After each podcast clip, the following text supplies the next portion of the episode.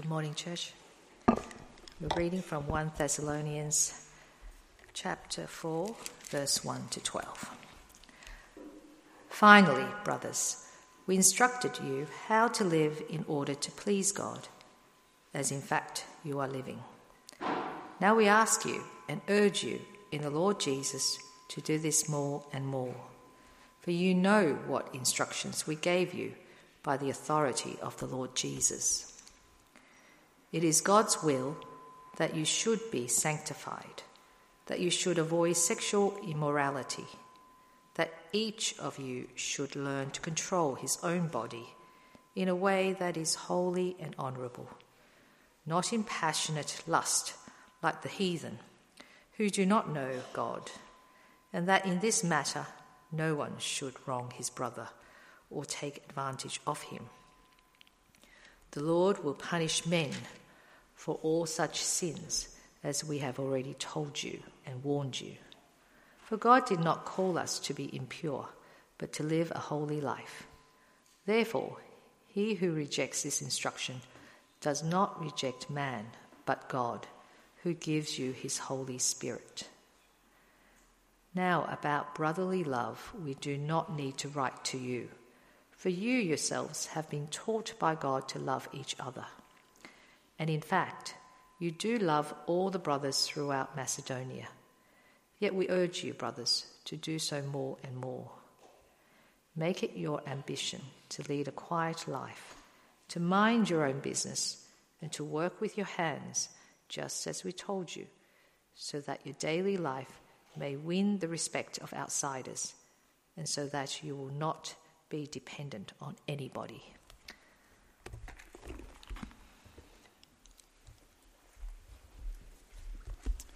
Thank you, Judy.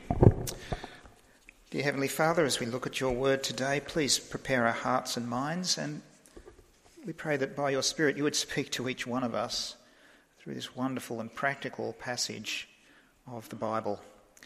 Lord, please help me to proclaim faithfully your word this day. We pray in Jesus' name. Amen. Well, our passage this morning sees the Apostle Paul angle in on a topic that ought to be of immediate and urgent concern to each one of us. That is, how to live a God pleasing life without being dragged into the sewer of our morally bankrupt world. It's not that human beings haven't always found ways to gratify our lusts in one way or another since the fall. It's just that lately this wicked behaviour is being institutionalised and normalised in our society. I mean, seriously, I don't know how much you've been looking at the news lately, but there are some things that are happening in the world that are truly shocking. Uh, things that, for example, they've been trying to do in schools in England and Germany at the moment are really too disgraceful to mention. I'm pleased to say there's been some pushback over there lately. Um, Suffice to say, it has boys and girls naked together uh, in the room. It's child abuse. And I'm sorry to say it, but we're not too far behind in Australia either. Here, there have been cases of activist teachers grooming our kids by showing them books that are too graphic to show on Australian TV. And they're showing them to kids, I understand, as young as eight years old. How can this be? It's a political campaign, isn't it, to corrupt our children's hearts and minds with filth that would make even the residents of Sodom and Gomorrah blush. I knew from the start, back in 2017, that the same sex marriage plebiscite was a bad idea. Uh, back then, we organised something called a More Than Marriage seminar to address the issues as we saw them. We worked with other churches to do that. This included the fact that Changing the marriage laws would only encourage even more radical moves to reshape our society along Marxist and atheist lines. And I think that's exactly what has happened and is happening. But even for me, the speed at which these changes have occurred has been astonishing. For example, who could have imagined, even just six or seven years ago, that our politicians would have so quickly taken on this transgender ideology? I remember at the time looking at it that uh, in the census at the time, I think there was only less than 1,400 people in Australia who registered as transgender um, people. And that's not to deny that there is uh, genuine challenges that some people face in their own identity. But now we have even local sporting associations forcing girls to accept fully functioning boys in their change rooms and toilets. Uh, even uh, one of our former prime ministers, uh, Julia Gillard, has trouble explaining what a woman is. So we see our society shifting rapidly, and some of the things that are changing are really a recipe for disaster. Even uh, this week, I, I, cottoned on, I, I heard talk of 14 year old children considered, they're looking at considering 14 year old children to be mature minors. Uh, this new idea of mature minors to give them uh, the ability to consent to euthanasia or even to sex with adults. I mean, this has to stop, doesn't it? This is the way things are pushing in our world. So the question is how can I live a God pleasing life without being dragged into the sewer of our morally bankrupt world?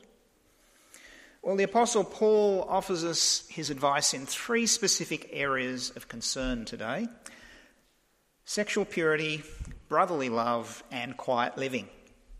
And the advice he gives here is excellent. It's clear, principled, and achievable. This is Christian purity, and it's not rocket science. So that's why I've called my first point for today living to please God is not rocket science. This is how Christian love and the Christian life is meant to work. So I'm looking at verses 1 and 2, where Paul introduces this whole subject of Christian living. Verse 1 Finally, brothers, we instructed you how to live in order to please God, as in fact you are living now we ask you and urge you in the Lord Jesus to do this more and more. For you know what instructions we gave you by the authority of the Lord Jesus. Living to please God is not rocket science. I might say it's good for us when we do it. First of all, I want you to notice here that the Thessalonians have already been instructed by Paul in these matters. So for them, this is a revision lesson, and I hope for us it's a revision lesson too. Should be talking about things today that we already know. Paul says in verse 1, We instructed you, past tense, presumably when Paul was with them in Thessalonica. And again in verse 2, he says, You know what instructions we gave you. So you can feel the tension there. There must have been the reality, just as we face, that the world is doing things and behaving in ways that is contrary to that which is pleasing to God. And the Thessalonians have received this instruction, they know what it is, and Paul says, You know what instructions we gave you by the authority of the Lord Jesus. So he's using his apostolic authority here in speaking to them. Secondly, I love how Paul encourages his friends without excusing them. Paul does not excuse sin, but he does empathise with the sinner in our struggles against sin. If I can paraphrase, he basically says, Look, this is what God requires of us that we live holy and honourable lives, that we control our appetites so that we don't sin against one another, cause abuse against one another, and, and sin against God in the process. I know it's hard, but you need to do it anyway. Yes, the world wants to drag us down, and yes, the filth is everywhere around us, but sanctification is possible and necessary in the Christian life. With God's help, bad habits and sinful behaviour can be overcome and replaced by a greater love for pleasing the Lord. I know it's hard, but in Christ you really can eat the pure food of God's Word and enjoy the fresh, clean air of the Spirit's grace it is possible to pursue holiness, and here's how you can do it. Number one, by acknowledging the fact that it is God's will for you to be holy. Perhaps today you are struggling with a particular sin, a besetting sin, something that you know is not pleasing to God. Number one, acknowledge the fact that it is God's will for you to be holy. That you should strive to maintain your sexual purity now and always personally, practically, and permanently. Yes, it is God's will for you and for me. So, my second point for today, taking up Paul's, the first of his three main responses to Christian living, this one is about sexual purity. Verse 3 It is God's will that you should be sanctified, that you should avoid sexual immorality. In other words, stay away from sexual sin. Avoid it like the plague. Apply God's word to your heart and mind like virus protection software on your PC. Shield your eyes. Guard your mind in Christ Jesus. And never give up, even if at times you fail. Well, this is God's will for you specifically as an outworking of your faith, my faith, in Jesus Christ. You may struggle at times, and in fact, I'm sure you will. But this is what we are called to do in an ongoing response to sin. Keep up the good fight. Don't give up. Keep on aiming for holiness until Christ returns. That's how sanctification works. You know, there's no retirement plan here. It's a struggle until we are in the presence of Christ. You just need to keep on walking one step at a time. So, first of all, acknowledge the fact that it is God's will for you to be holy, that there is such a thing as experience victory over sin, putting it to death, and seeing God work that change in you. Secondly, then, pray, and then thirdly, act accordingly. Let's look at prayer. For example, listen to Paul's prayer at the end of chapter 5 of 1 Thessalonians. This is from chapter 5, verse 23. Paul says, This is a lovely prayer. May God Himself, the God of peace, sanctify you through and through. May your whole spirit, soul, and body be kept blameless at the coming of our Lord Jesus Christ. The one who calls you is faithful, and He will do it. I want to read that again because it's just such a good prayer. May God Himself, the God of peace, sanctify you through and through. May your whole spirit, soul, and body be kept blameless at the coming of our Lord Jesus Christ. The one who calls you is faithful, and he will do it. This is a prayer for sanctification, for that work of the Spirit within us it's exactly the kind of prayer we need to pray for ourselves and for one another. Lord, by your grace, please supply us, supply me with the spiritual fuel we need to be holy as you are holy. We can't do this by ourselves. The world, with all its challenges, keeps crowding in upon us. Nevertheless, sanctify us inside and out, that we might be blameless in your sight until the coming of our Lord Jesus. Lord, hear our prayers and sanctify us through and through, just as you have promised to do. Number one, acknowledge the fact that it is God's will for you to be holy. Number two, pray for the Spirit's work of sanctification in your life. And number three, act accordingly. Act accordingly. So in verse 4, that each of you should avoid sexual immorality that each of you should learn to control his or her own body in a way that is holy and honourable, not in passionate lust like the heathen who do not know God, and that in this matter no one should wrong his brother or take advantage of him. These are very practical responses, aren't they? I mean, Paul knows only too well what sexual immorality can degenerate into. He's not naive, he's just uncompromisingly honest. The erotic, the exotic, the sensuous, and the seductive are continually being paraded before us, and might I say, shoved down our throats uh, at every opportunity these days. As Christians, I fear we all too easily succumb to the pressures of our society to bow down and worship these gods. We're being conditioned from the youngest of ages these days.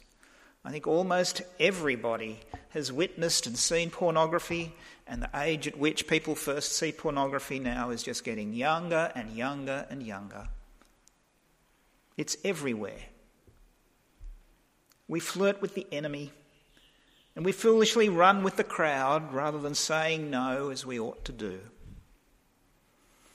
Even at Sydney Missionary and Bible College. I've got some pictures here. This is not Sydney Missionary and Bible College, but let me tell you, I can remember once being intrigued by the annual student photographs that used to hang on the back wall in the cafeteria. And the photos go through the decades of the graduation classes from the 1930s, 1940s, 1950s, you know, all the graduation photos are there. And, and through the 30s, 40s, and 60s, the hemlines are down near the ankles. Until suddenly in 1960s, whoosh, up they go, up the knee and then above the knee. Even in a Bible college, it's, kind of clear that clothing standards are set by the world. We, we, dress according to the way people dress around us. And it was very evident. You can watch the hemlines across the years, uh, even in Sydney Missionary and Bible College. I don't know if those photos are still there. I, I didn't take them. I grabbed some, as you can see, that represented what I observed that day. But really, who cares about hemlines? My goodness. Today we're dealing with a full blown neo pagan spirituality that's doing untold damage to people's lives. Pornography, premarital sex, abortion, transgender abuse, broken families, and soon, as I've you know, alluded to already, soon I think pedophilia is going to be normalised or attempt to be normalised as young people now begin to be categorised as mature minors and are desensitised and then become easy pickings for so called, this is the new term, minor attracted persons, or MAPS, as the new acronym has it. You're not a pedophile anymore, you're a MAP, and you just have a particular sexual preference for young kids. And of course, you can see where that goes. This is the sad reality that we're dealing with in our world today. We are in the grip of a neo pagan revival, and you can be sure if it's in the world, then it's coming into the church as well. We may not want to talk about it, but in our private lives, we are also being conditioned and desensitized. Self control is a basic mark of Christian maturity. Once you know who you are as God's child, you will learn to behave yourself accordingly, not like an animal. And by the way, self control isn't just about sex, it covers every area of life. For example, managing your anger is an aspect of self control. Moderation in alcohol is an aspect of self control. Integrity in business, controlling your tongue, avoiding gossip, using your money wisely, choosing the food you eat. Self control affects every area of life. So we don't have to become obsessed just by one thing.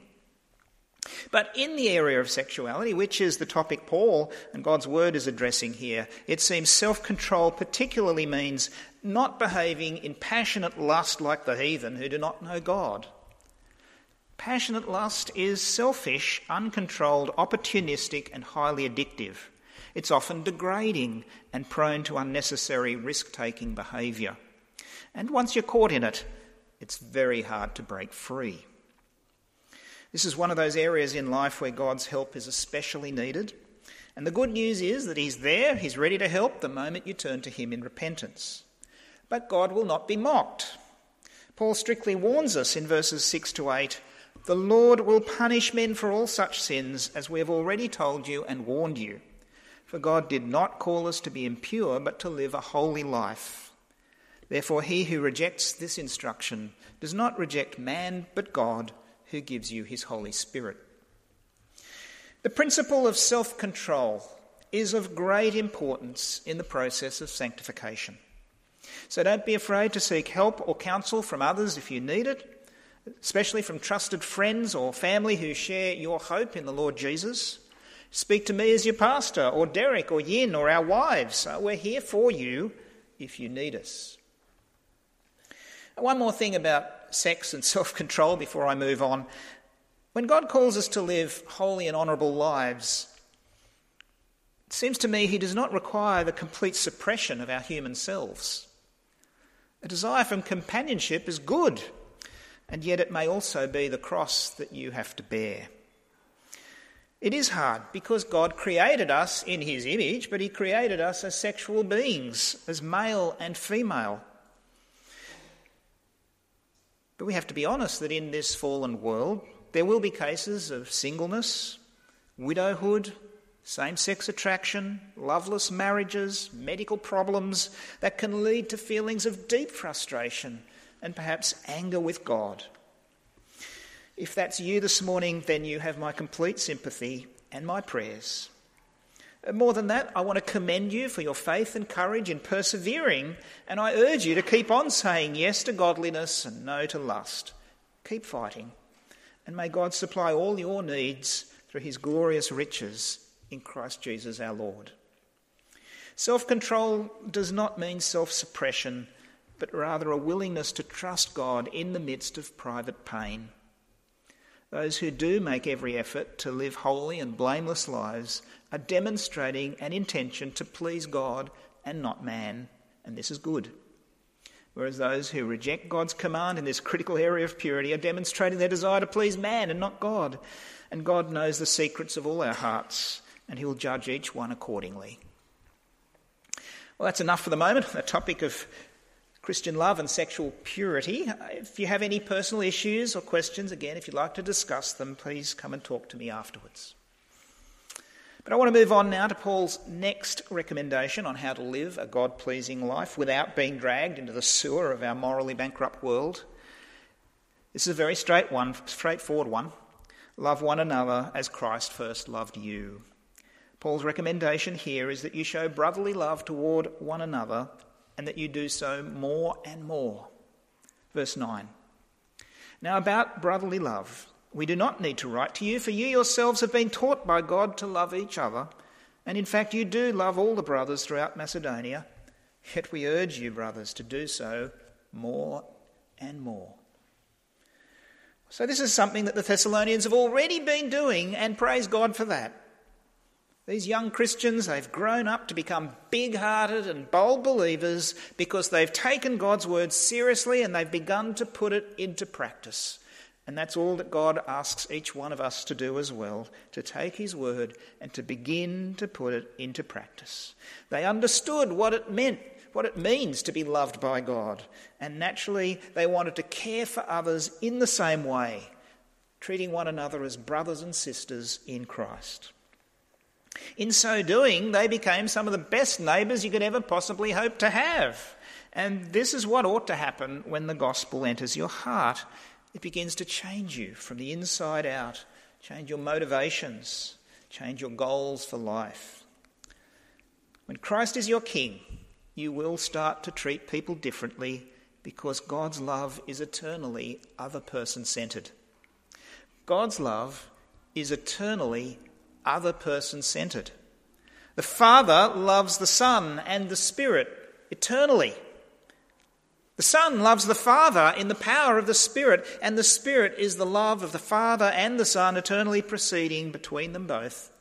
God, in his very nature as God, is eternally other person centered love. So within the Godhead, within the Trinity, God's love is continually being given away. God doesn't love himself selfishly, you know, love me, here I am, everybody has to love me. That's not the way God loves. But God says, I love you. I've always loved you with an everlasting love. This is love, not that we loved God, but that he loved us and gave himself as an atonement for sin. God's love is continually being given away. And that's what makes God's love unlike the love of any other religion in the world. God's love is an eternally self giving love. God keeps on giving himself away. And having experienced this life giving love, the Thessalonians can't help but to love others in that same way self sacrificially, extravagantly, joyfully, freely. For us today, that's the point I want to emphasize. When you're loving others in the love of God, the world can't get at you. The love of the world is a taking love, to take that which is around you. But the love of God is a giving love, to offer ourselves in the service and care of others. The world is powerless to corrupt you when you are living in the love of Christ. Because why would you want to exchange that love for this lousy counterfeit that the world has on offer? If you want to live a God pleasing life, then practice the generosity and kindness that is the very nature of true Christian love. You won't regret it. God's love is priceless and free, and it's transformational in the way it works. You won't be the same again. So let's put God's love into practice today, and let's do so more and more in the days ahead through hospitality, generosity, kindness, and care. And yes, all of these, but more than that, through discipleship and prayer and evangelism, as the Lord is laying it on our hearts to do. This is the nature of true Christian love. It reaches out and gives itself away. I know this is something you're already doing, but I urge you, I call upon myself as well, that we do this together as brothers and sisters, to do it more and more in the days ahead. It's not only pleasing to God, it's also good for your soul and a real blessing for others as well. Love one another as Christ first loved you. Now, finally, we come to Paul's third recommendation on quiet living, which I've entitled Living the Responsible Life. So, verse 11 Make it your ambition to lead a quiet life, to mind your own business, to work with your hands, just as we told you, so that your daily life may win the respect of outsiders and so that you will not be dependent on anybody. Well, this is another great strategy out of three great strategies, another great strategy for guarding your soul against the attractions of our morally bankrupt world. It, the recommendation here is don't be idle and don't be lazy. For you see, idleness is the friend of many evils. The book of Proverbs, there are quite a few good ones. Here's a couple. As a door turns on its hinges, so a sluggard turns on his bed. The sluggard buries his hand in the dish. He's too lazy to bring it back to his mouth. That's a wonderful picture, isn't it? too lazy to bring the food back to his own mouth. I mean, here we have a, a, person rolling over in his bed, back and forward, back and forward, like a door on a hinge. In his heart, he's restless and unfulfilled, and, but he'd rather just stay in bed and rather than get out and do something useful with his life. All he thinks of is the weekend, how to get out of doing honest day's work. Stretched out on his bed of sloth, he dreams of an easier life and wonders why it can't be his. By contrast, you and I are called to live a responsible life in order to win the respect of outsiders. You're called to live so that even your non Christian neighbours can see that you are a person of integrity. You work hard. You treat others in a way that's respectful. You're trustworthy in your dealings. Your word is reliable. Even non Christians can see whether you're serious about your faith or not by the way you run your business, by the way you live your life. So be careful how you live. Be careful. Keep yourself busy in the Lord. Live a quiet life. Mind your own business. Do a fair day's work if you're able to, or if you can't, then go and volunteer if you've got no other way of serving others. Just don't sit at home alone and do nothing, because that's the worst thing for your soul. It's depressing, it's a waste of life. Make the most of every opportunity, because the days are evil and you do not know what tomorrow may bring. In these verses, we also have the beginnings of the so called Protestant work ethic. It began as a high principle for godly living based on an attitude of service to God, duty to community, and personal responsibility for your own life. As Paul says, make it your ambition to lead a quiet life, to mind your own business, and to work with your hands, just as we told you. I think today we've fallen far from that ideal without God's word to control us and without the love of Christ to regulate us, we've ended up with the worst of both worlds. On the one hand, we have the exploitation of workers, just working longer and longer and longer hours and seven days a week and all that sort of stuff. And on the other hand, you've got the soul destroying impact of socialist handouts that leave people doing nothing. Sit down money. Perhaps today is an opportunity for you to reassess for yourself what is a reasonable and God honouring proportion of your time and talent for your working life? On the one hand, are you being exploited by your employer? Are you working 60, 70, 80 hours a week? Are you still at the office at 7 pm? Is your job leaving you no time for God, no time for rest, no time for family? That's not right. On the other hand, are you becoming lazy or dependent upon government handouts for no good reason when you really could work, but you choose not to? Do you perhaps have an attitude of entitlement? Paul says, Live your life to win the respect of outsiders so that you will not be dependent on anybody. Well, these are matters to bring before the Lord personally and perhaps make some changes in your life if you need to. So I come back to the question how can I live a God pleasing life without being dragged into the sewer of our morally bankrupt world?